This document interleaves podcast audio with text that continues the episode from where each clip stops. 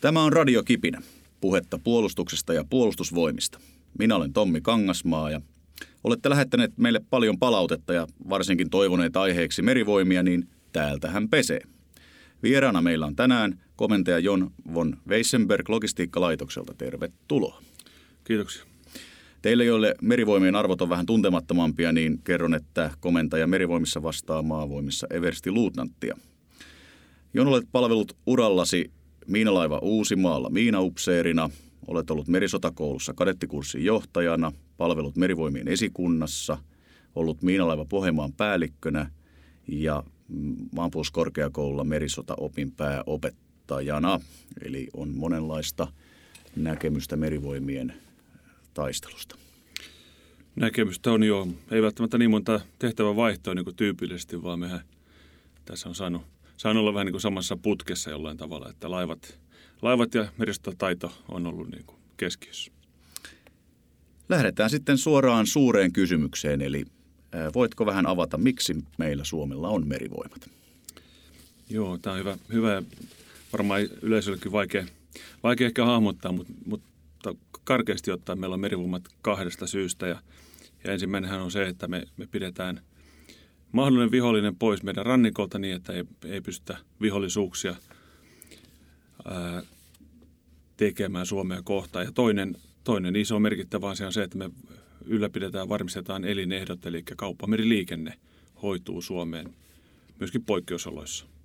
Kuinka suuri osa Suomen kauppameriliikenteestä kulkee meritse? Se on niin, että 80 prosenttia tuonnista ja 90 prosenttia viennistä. Et tota, meriliikennettä ei voi korvata millään, millään muulla tavalla. Itse asiassa tässä on niin, että kun laskee yhteen noita vaikka rekka-autoina, niin ää, yhdessä päivässä rekkajono ulottuisi Helsingistä Tampereelle, jos liikenne korvattaisiin siis rekoilla. Ja viikossa se jono olisi sitten Utsjoelta Hankoa asti. Peräperä asetettuna noita rekkoja, niin se, se ei vaan, sitä ei vaan voi korvata. Eli viikonkin seisahdus meriliikenteessä sen saman tien meillä rupeaa tehtaat seisahtumaan ja, ja rupeaa näkymään myöskin kauppojen hyllyllä. Eli jokainen, jokainen meistä havaitsee sen haasteen ja ongelman, mikä sitten on edessä. Eli ymmärränkö oikein, jos ö, on niin, että meillä ei ole niitä loputtomia varastoja, ammuksia, polttoainetta, ja ruokaa ja niin edelleen, vaan sodankin aikana, kriisin aikana, niin meidän pitäisi kyetä tuomaan meritse tavaraa Suomeen. Ehdottomasti ja oikeastaan voisi avata tuota meriston käyntiä sen kautta, että meillä aika, aika perspektiivi on aika erilainen verrattuna kahteen muuhun puolustushaaraan. Että meillä se oikeastaan se operaatiot ja tilanne on jo päällä. Eli jossain määrin niin naapurit voi painostaa – Suomeakin, niin, niin jo tässä rauhan aikana siihen, että pyritään tietysti pääsemään siihen omaan poliittiseen tavoitteeseensa. Ja sitä kun ruuvia kiristää, niin seuraavassa vaiheessa sitten ruvettaisiin tekemään kiusaa kauppameriliikenteelle.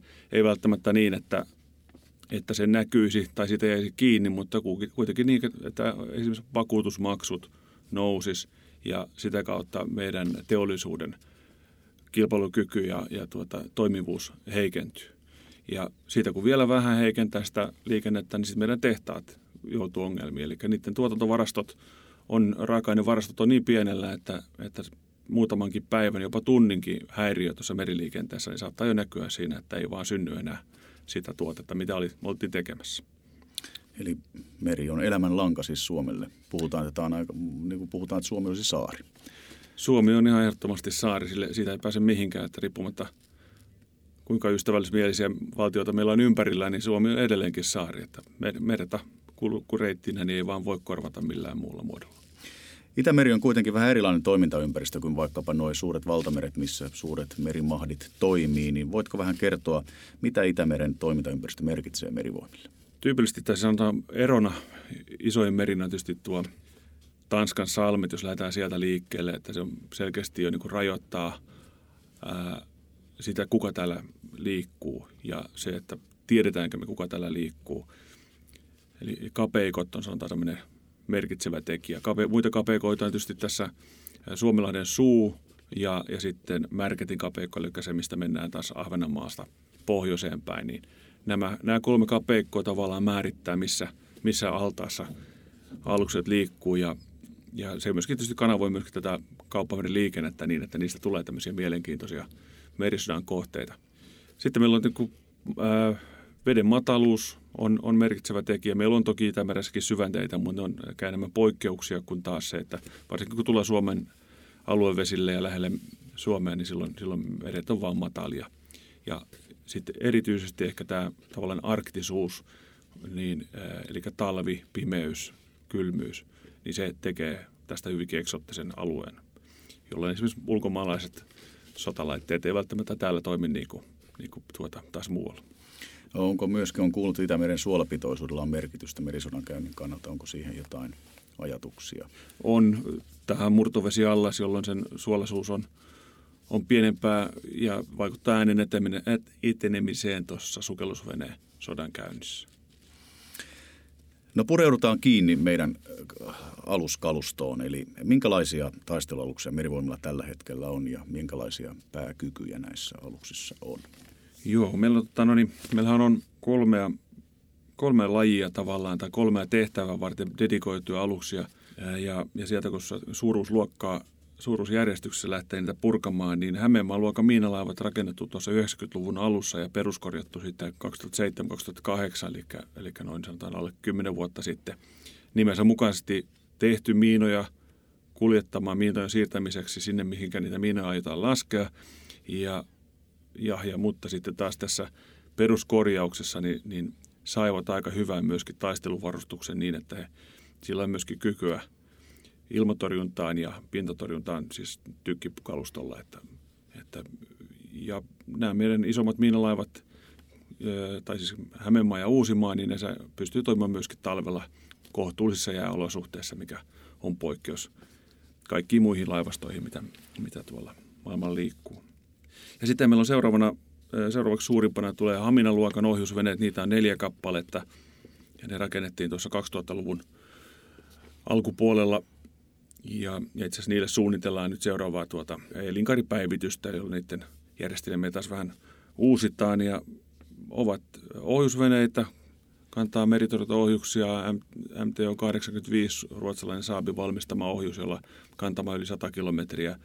Tehokas 3D-tutka, jolla näkee, saa myöskin korkeustiedon ja kantamaan tuonne 200 kilometriin suunnilleen ja, ja sitten kohtuu tehokkaat verrattuna moneen muuhun – puolustushaaraan niin nuo ilmatorjuntaohjukset, jolla, jolla sitten myöskin lentokoneita voi, voi tarvittaessa ampua. Keulassa on 57 mm tykki, jolla, jolla tuota, lähinnä ilmatorjuntaan, mutta myöskin AKT-tehtävässä tarpeellinen laite ja sen lisäksi sillä voidaan ampumaa ammuntoja, jolloin hyvinkin modernia ohjelmoitava tykki ohjelmoitavalla A-tarvikkeella tällainen laite. Sen verran termejä tässä tarkennan merivoimat puhuu tästä AKT, AKV-termeillä, mutta voitko vähän avata, kun mainitsit tämän AKT, mitä ne tarkoittaa?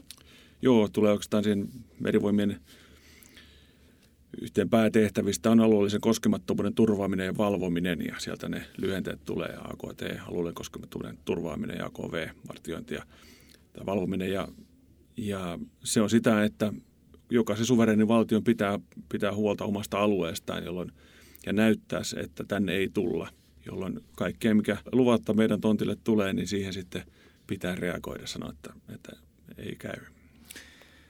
Jatketaan vielä aluksista Haminaluokan ohjusveneiden jälkeen meillä vielä jotain on. Joo, sittenhän löytyy vielä Raumaluokan ohjusveneet, jotka on, on 90-luvulla rakennettu ja ohjusveneitä pieni, vähän kevyempiä ja silloin rakennettiin alukset vielä ehkä selkeämmin tuon kylmän sodan aikaiseen – hyökkäyksen torjuntaskenaarioon, jossa ajateltiin, että piiloutumalla saaristoon on, on ehkä sanotaanko ainoa tapa käydä merisotaa ja niiden uppoama. On pieni ja sitä kautta syväys on pieni, eli haettiin sellaista kykyä mennä, mennä kaislikon suojaan ja, ja sieltä sitten toimittaa meritorjuntaohjuksia ja, ja alun perin näissäkin oli ilmatorjuntaohjukset, mutta tuossa peruskorjauksessa niin, niin siirryttiin tykkiin ja harhamaliheitin yhdistelmään, jolla pyritään sitten tätä omaa suojaa aluksella järjestämään, mutta nopeita hyviä aluksia, toki vähän pieniä nimenomaan nyt, kun katsoo, että pitäisi saariston ulkopuolellakin operoida.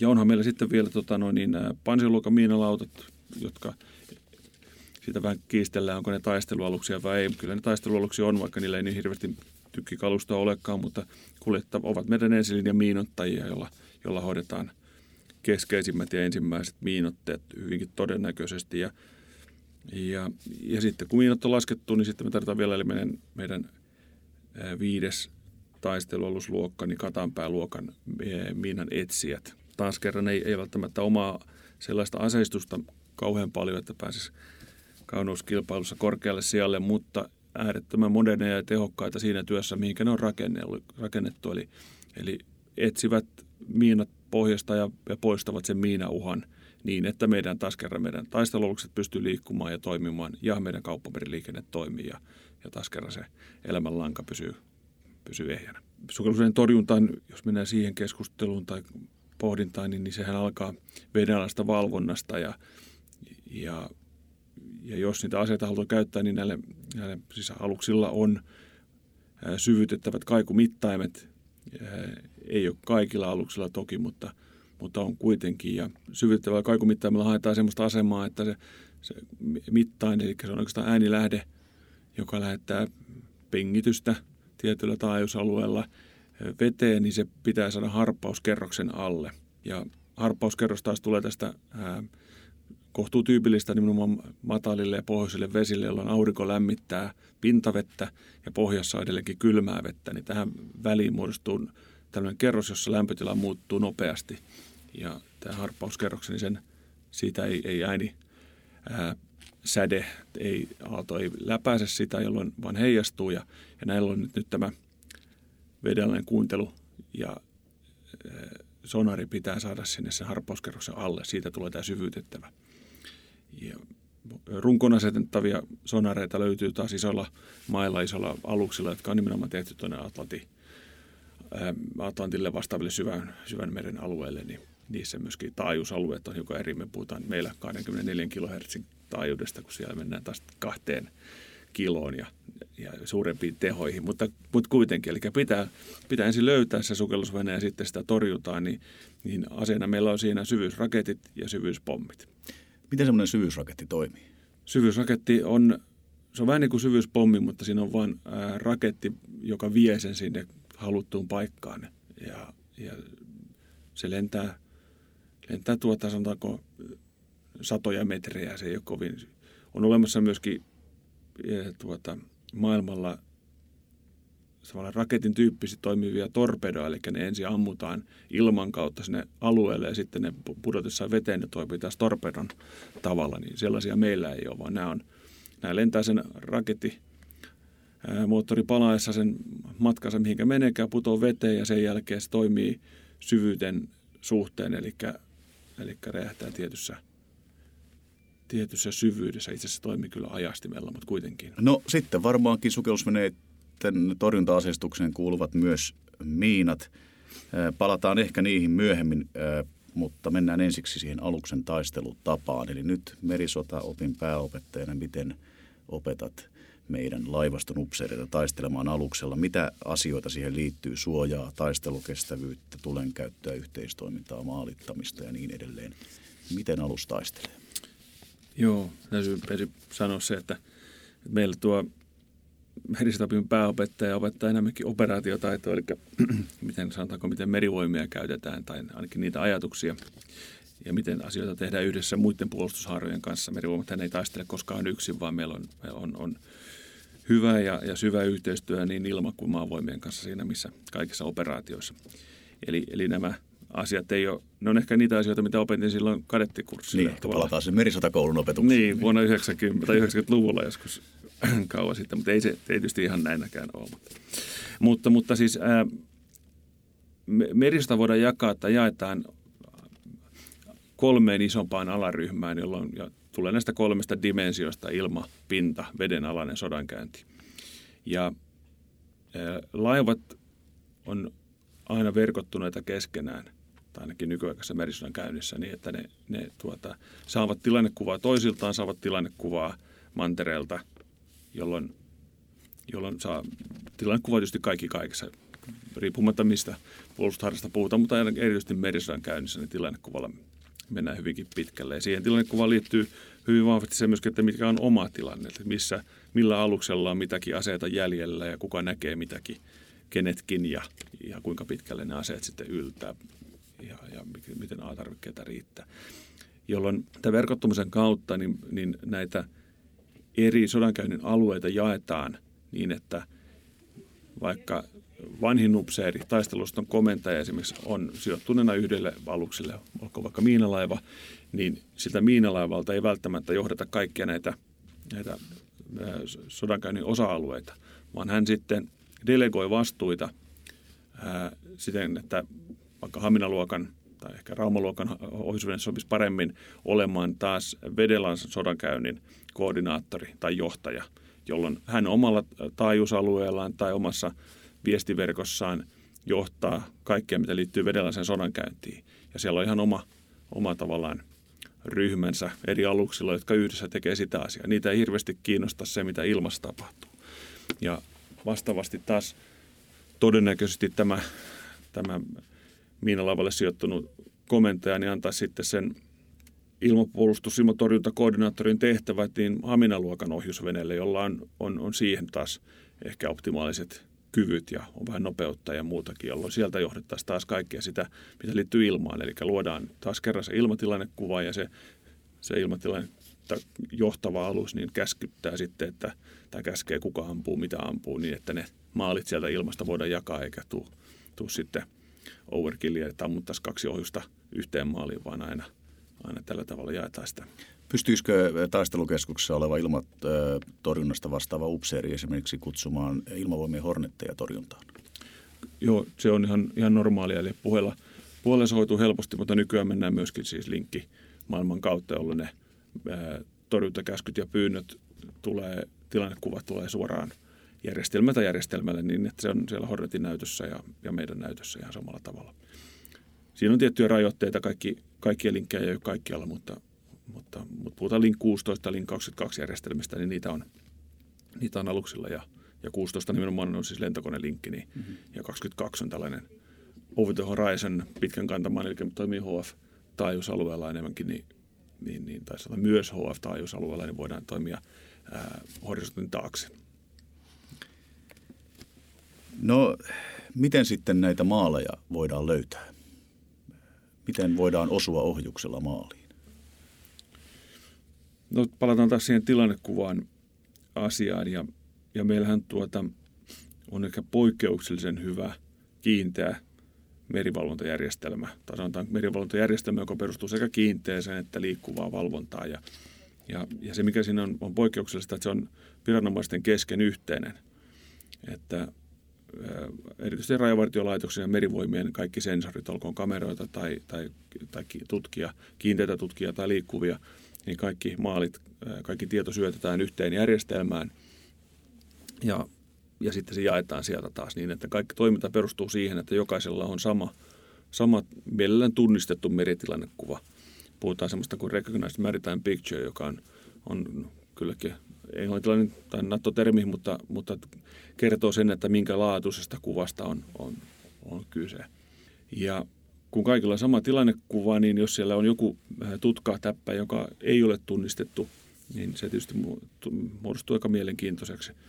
Ää, tilanne voisi tietysti vähän muuttua riippuen, missä sodankäynnin vaiheessa ollaan. Nyt silmissä näen vielä tämän harmaan vaiheen, johon merivoimat erityisesti, erityisesti soveltuu kun ei vielä varsinaista oikeita kunnon sotatoimia aloitettu, niin siinä vaiheessa täällä Itämerellä on muitakin liikkeellä merellä, jolloin se ei ole sellainen ampumarata, että sinne vaan ja, ja räiskittäisi menee, vaan meidän pitää tietää, mitä siellä tehdään. No, totta kai aina tiedetään, mitä tehdään, mutta, mutta varsinkin jos ruvetaan ampumaan ohjuksia. Ohjus on siitä mielessä vähän tunteeton, että se menee siihen, mihinkä se on käsketty, kun se löytää omalla, omalla hakupään tutkallaan tai sensorillaan, niin maali, niin sinnehän se sitten menee, jolloin, jolloin kapealla Suomenlahdella esimerkiksi voisi muodostua haasteeksi, kun on NATO-maa tuossa eteläpuolella ja, ja iso naapuri idässä ja, ja, ja naapurit myöskin lännessä. Että, että tilannekuva on hyvinkin ratkaiseva, mutta, mutta sitä etsitään siis joko omilla sensorilla tai muiden alusten tai vaikka ilmavoimien sensoreilla, että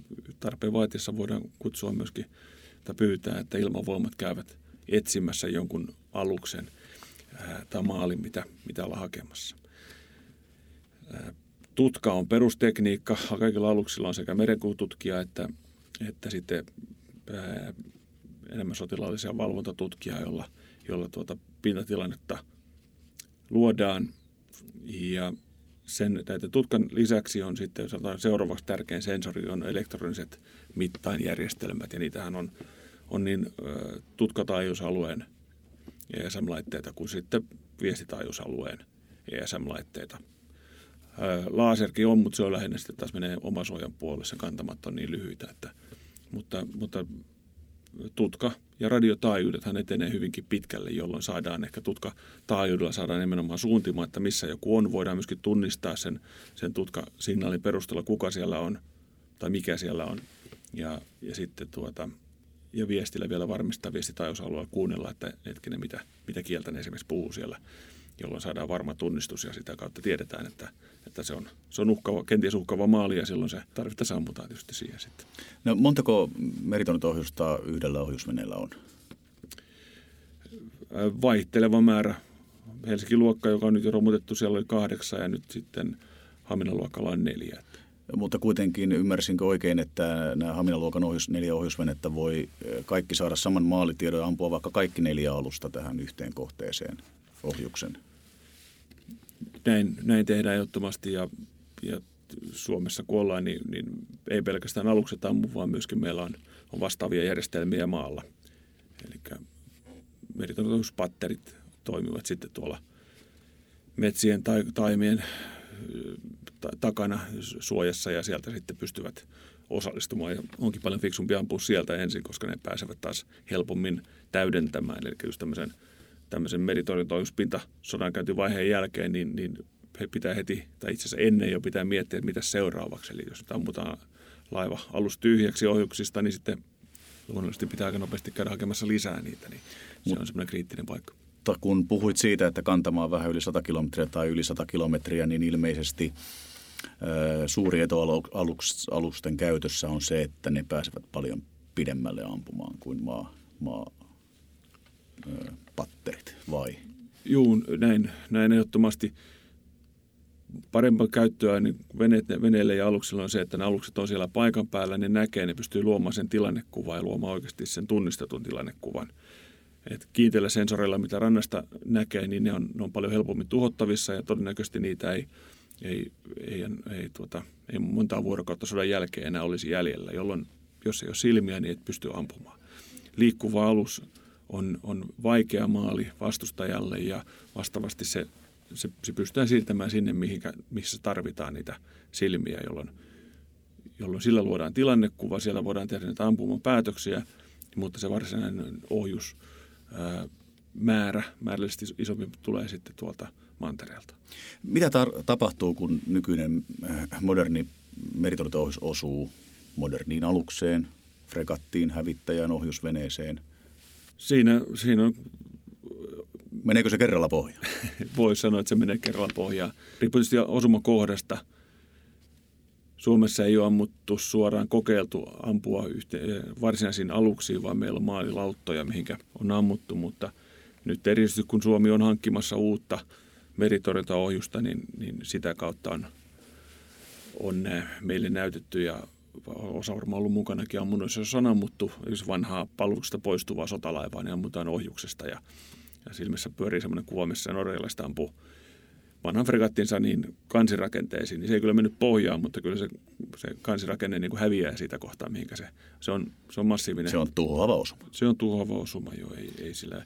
Mutta aluksethan suojelee itsensä, siis tuommoinen maalihan, mistä äsken puhuin, niin se on, se on tuota, palusta poistunut, ei suojaa itseään, se vaan ottaa sen vastaan. No miten se suojaaminen tapahtuu? Miten meidän ohjusvene voi selvitä hengissä? Iso maali liikkuu hitaasti miten tämä aluksen?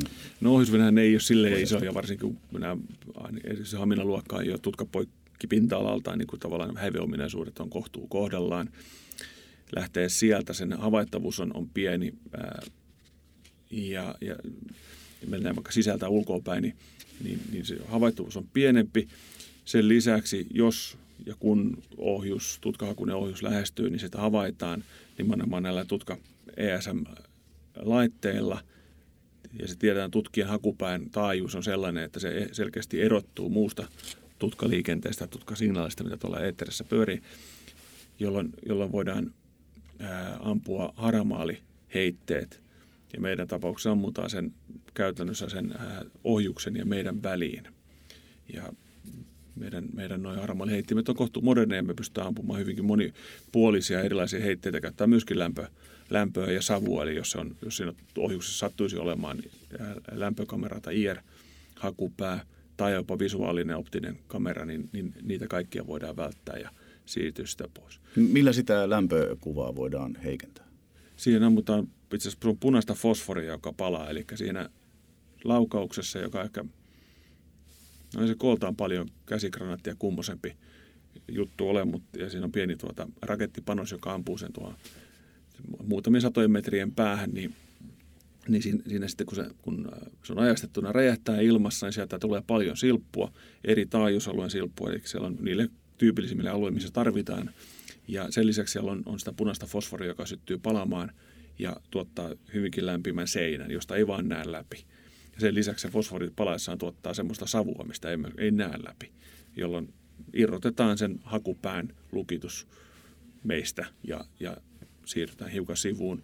Saman aikaan ammutaan sitä tietysti kaikilla, mitä itsellä on, ja sitä varten tuo tykit on aluksella. Meillä on pienempää 23 tai 12,7 millin tykistö, niin sillä ei paljon ohjuksia ammuta, mutta sitten keulatykki, 57 tai 40 millinen tykki, niin korkealla tulinopeudella ampuu herätteisiä laukauksia, eli semmoisia, jotka kun, kun ammus tulee lähelle sitä ohjusta, lähestyvä ohjusta, niin se sitä herätteestä ää, räjähtää ja, ja sitten sirpaleet tuhoaa sen ohjuksen.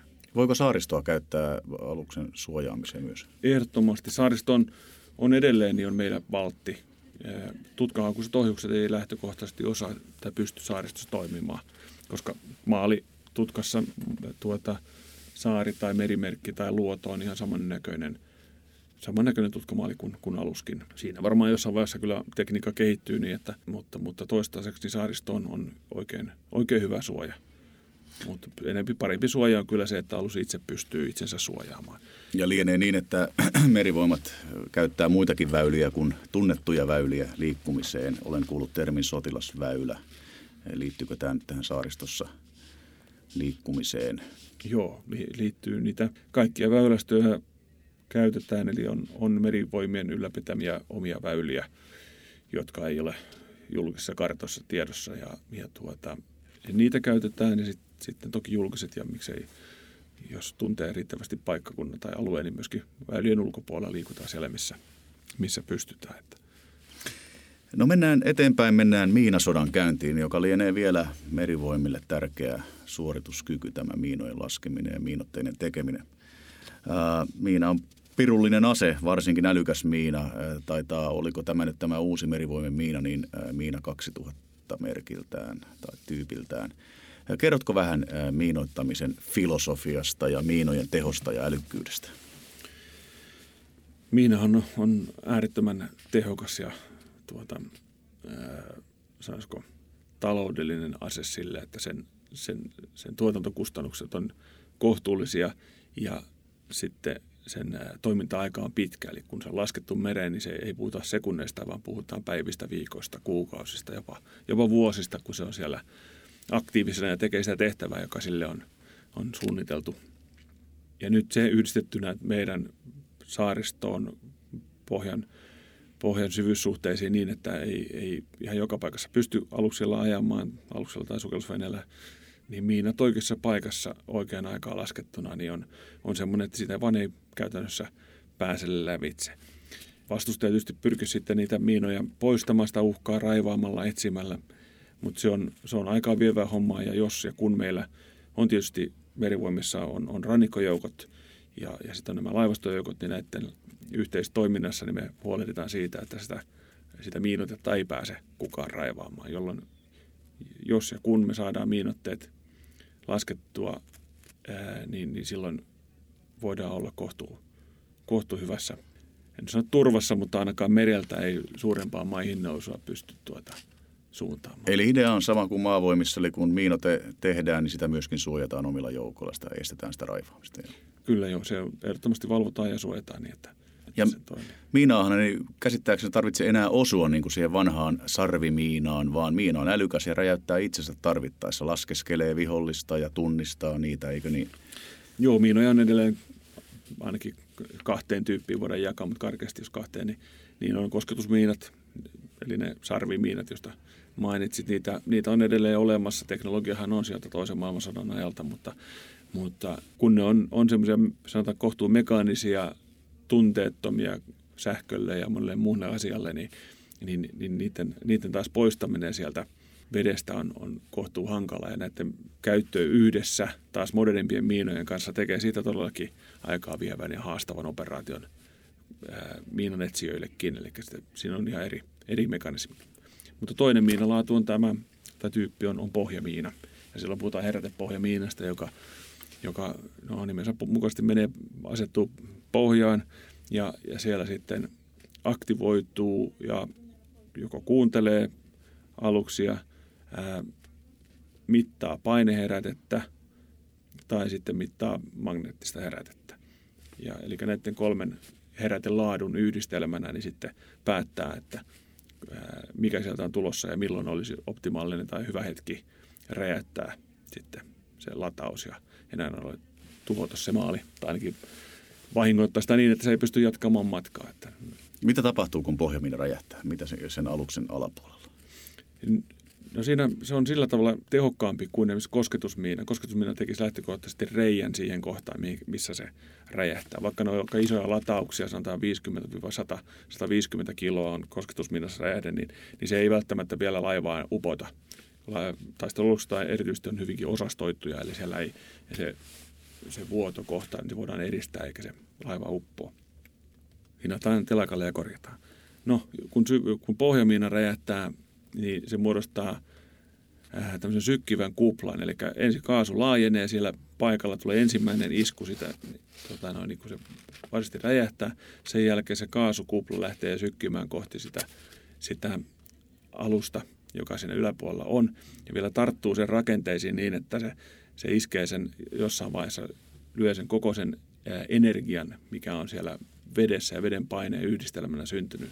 Se iskee sen sisäisenä alukseen ja, ja silloin se, se voi paras tapauksessa katkaista sen aluksen tai sitten vähintäänkin se, se rikkoo akselit, pääkoneet niin, että, että alus on, on sitten toimintakyvytön ja silloin sen korjaaminen on, on enää, sanotaanko, ei, ei enää samaan sotaan kerkeä siitä sen, sen vaurion jälkeen. Henkilöstöllekin ei, ei välttämättä ole mukavat paikat kuin se iskun jälkeen, vaan siinä on myöskin se on aika kova isku. Amalgaamit lähtee, sanoo tiedotuspelkkö Eero Karhuvaara.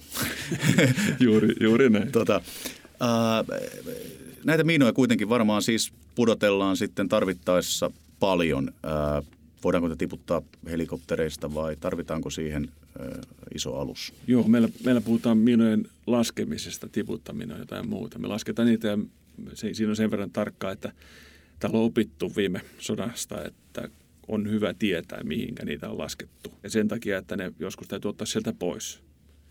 Toivon mukaan niin, niin meriummat on tehnyt tehtävänsä ja, ja tuota, hoitanut sen, että varasta sota ei synnykään, mutta siitä huolimatta miinat on laskettu.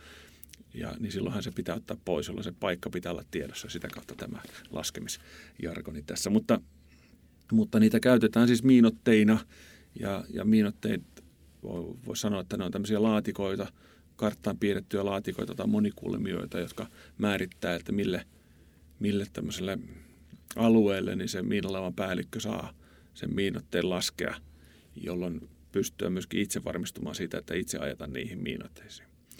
Tämmöistä alueet tietysti koetaan pitää mahdollisimman salassa taas vastustajalta niin, että ne ei, ei ainakaan suoraan pääse raivaamaan sitä. Tai ne, sanotaanko ne ei, ei tietä esiin, missä on miinoja, missä ei ole miinoja.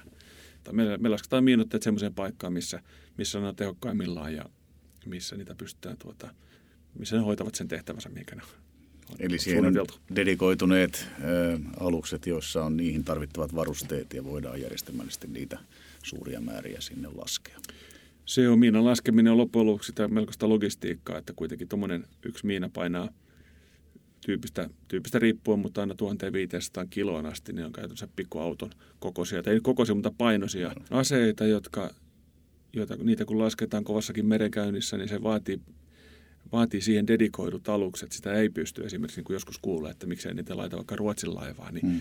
niin kauniina kesäpäivänä, jos tänään haluttaisiin lähteä, niin kyllä se silloin onnistuu. Kyllä niitä voidaan sieltä tiputtaa veteen. A, ei tiedä, mihin ne menee, ja, ja, mutta kun tulee vähänkään keli ja laivat heiluu, niin se miina, kukaan ei halua sellaisia pikkuautoja tai henkilöautoja sinne miina kannella, eli laivan kannelle pyörimään. Niissä on kuitenkin räjähdysainetta tuhat kiloa myöskin, että se, se oikeasti siitä pitää kohtuudella pitää huoli siitä miinasta.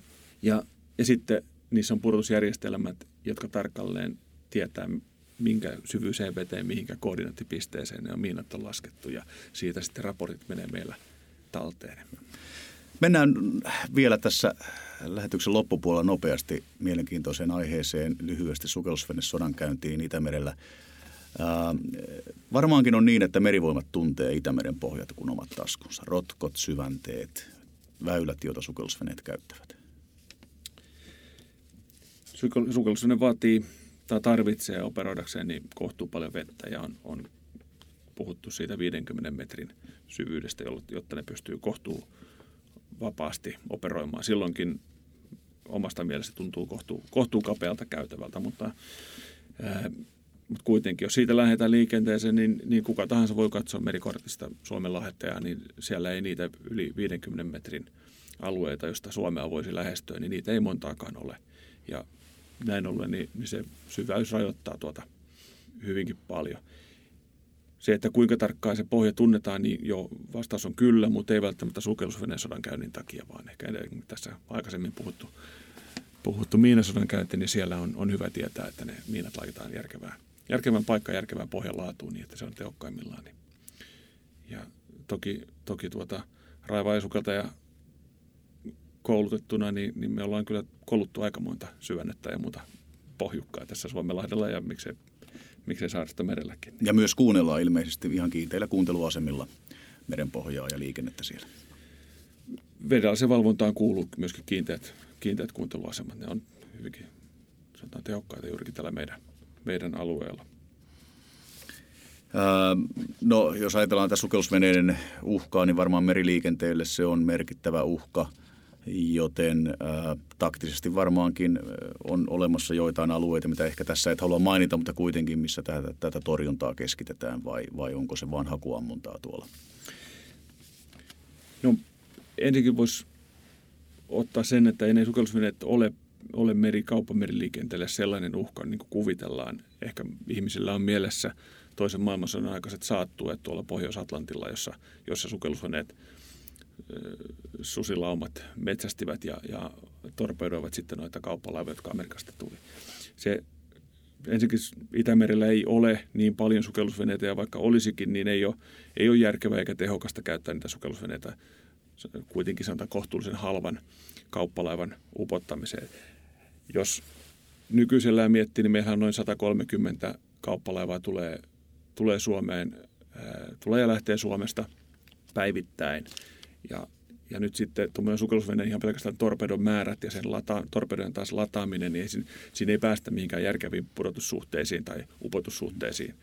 Ja, niin kuin puhuttiin äsken niistä meritorjuntaohjuksista, niin sukellusveneellekin se haavoittuin kohta on silloin, kun se käy tukikohdassaan hakemassa lisää, lisää torpedoita, jolloin en ainakaan itse käyttäisi sukellusveneitä kauppalaivastoja vastaan. Ja, sukellusveneillä ei myöskään pysty maata vallottamaan varsinaisesti, niin ei se sitäkään kautta hirveän suuri uhka ole. Ne voi tuottaa toki vaikka erikoisjoukkoja, niin kuin oli paljon puhetta tuossa Ruotsin tapauksessa, ne voisi tuoda. Mutta ei sekään nyt välttämättä, kun ruotsilaivallakin pääsee, niin miksi tulisi sitten sukellusveneellä sinne alueelle. Et sukellusveneen uhka sellaisenaan ei ole, tämä on merkittävä, mutta se on silloin enemmänkin uhka tuota taistelualukselle ja sen takia tässä nyt meidän kahdessa – seuraavassa hankkeessa niin on myöskin torpeidot tulossa aseistukseksi. Ne on nimenomaan tämmöisiä sukellusveneen torjuntatorpedoja, jotka, joita ollaan No, mennään tähän uuteen hankkeeseen Merivoimat kutsuista laivue 2020. Ähm, nythän siis näitä aluksia on poistumassa merkittävä määrä. Käsittääkseni Raumaluokka ohjusveneet häviää kokonaan, neljä ohjusvenettä, jos olen oikeassa. Minava Pohjanmaa on jo poistunut käytöstä ja niin edelleen. Merivoimilta näitä miinoittamisen, meritorjunnan, sukellusveneen torjunnan kykyjä niin kuin häviää. Ja merivoimat on katsoo, että Laivo 2020 toisi takaisin tätä meidän elämänlangaa suojaavaa kykyä – Voitko lyhyesti kertoa tästä Laivue 2020 alushankkeesta? Joo, se tuota, tausta on pitää paikkaansa. Seitsemän taistelualusta on, on poistumassa tai poistunut jo, siis nimenomaan Pohjanmaa. Pohjanmaa on poistunut ja, ja Hämeenmaa tulee elinkaarissa päähän tuossa 25 suunnilleen, ehkä 25-30 ää, vuosina. Ja, ja samaan, samaan aikaikkunaan myöskin Raumaluokan ohjusveneet poistuu ja sitä kautta merkittävä määrä suorituskykyä, siis niin ohjuksia, että, että sitten myöskin miina laskukykyä poistuu. Ja sitä varten on, on perustettu Laiva 2020-hanke ja, ja siinä on sitten oma materiaaliprojekti, joka nyt on, on selvittänyt, mistä niitä aluksia voidaan nostaa ja millaisia aseita siihen saataisiin ja, ja millä hinnalla, millä aikataululla näitä voitaisiin voitais tehdä. Julkisuudessakin on ollut esillä, että nämä alukset ovat, ovat suurempia kuin meidän, meidän nykyiset olemassa olevat laivat tai alukset ja, ja peruste siihen on, on merivoimien yksi tärkeimmistä, tärkeimmistä olemassaolon syistä, että me ollaan korkeassa valmiudessa tässä ja nyt. Voidaan sanoa, että painostusoperaatiot ovat olleet jo käynnissä. Siitä käytiin spekulaatiota viime vuonna ja, ja osittain nyttenkin. Eli naapuri yrittää omalla toiminnallaan vaikuttaa meidän päätöksentekoon. Nyt meidän pitää pystyä olemaan siellä siinä AKT, AKV-tehtävässä valmiina osoittamassa kykyä niin talvisaikaan kovassa kelissä ja tuolla Suomenlahden keskiviivalla meidän rajoja vartioimassa riippumatta siitä, mikä on, on keli tämän vuoden aika. Jos haluttaisiin rakentaa semmoisia aluksia, jotka on optimoitu pelkästään siihen viimeiseen ratkaisutaisteluun, niin kuin monesti puhutaan, muutama vuorokausi, jossa oikeasti kansakunnan kohtalo ratkaistaan niin maalla, ilmassa kuin merellä, niin silloin todennäköisesti ne laivat ei olisi näin suuria. Mutta kun, kun asettaa tämän siihen aikaperspektiiviin, mikä on merivoimien tehtäväkentässä, eli tästä rauhanajasta koko matka painostuksen ää, ensiiskun kautta jonkinlaisen laajamittaiseen, niin, niin tässä tehtäväkirjossa niin iso koko, pitkä toiminta-aika, kyky toimia ää, monipuolisesti kaikissa kolmessa dimensiossa, niin silloin, silloin se laivan koko välttämättä tulee, tulee suuremmaksi. Hintaa se ei välttämättä niin kuin sinänsä lisää kuin erikois, erityisemmin. Kysyn näin lopuksi äh, Jon von Weissenberg, että mitä seuraavaan työviikkoon kuuluu? Seuraavaan työviikkoon kuuluu useita, useita taas esityksiä ylemmille johtoportaille siitä, että miten näitä, mitenkä näitä meidän laivoja pitäisi hankkia. Hyvä. Kiitoksia haastattelusta. On ollut erittäin mielenkiintoista kuunnella merivoimien taistelusta. Ja Radiokipinä vielä myöhemmin tulee palaamaan erityisiin merivoima-aiheisiin. Kiitoksia paljon. Kiitoksia.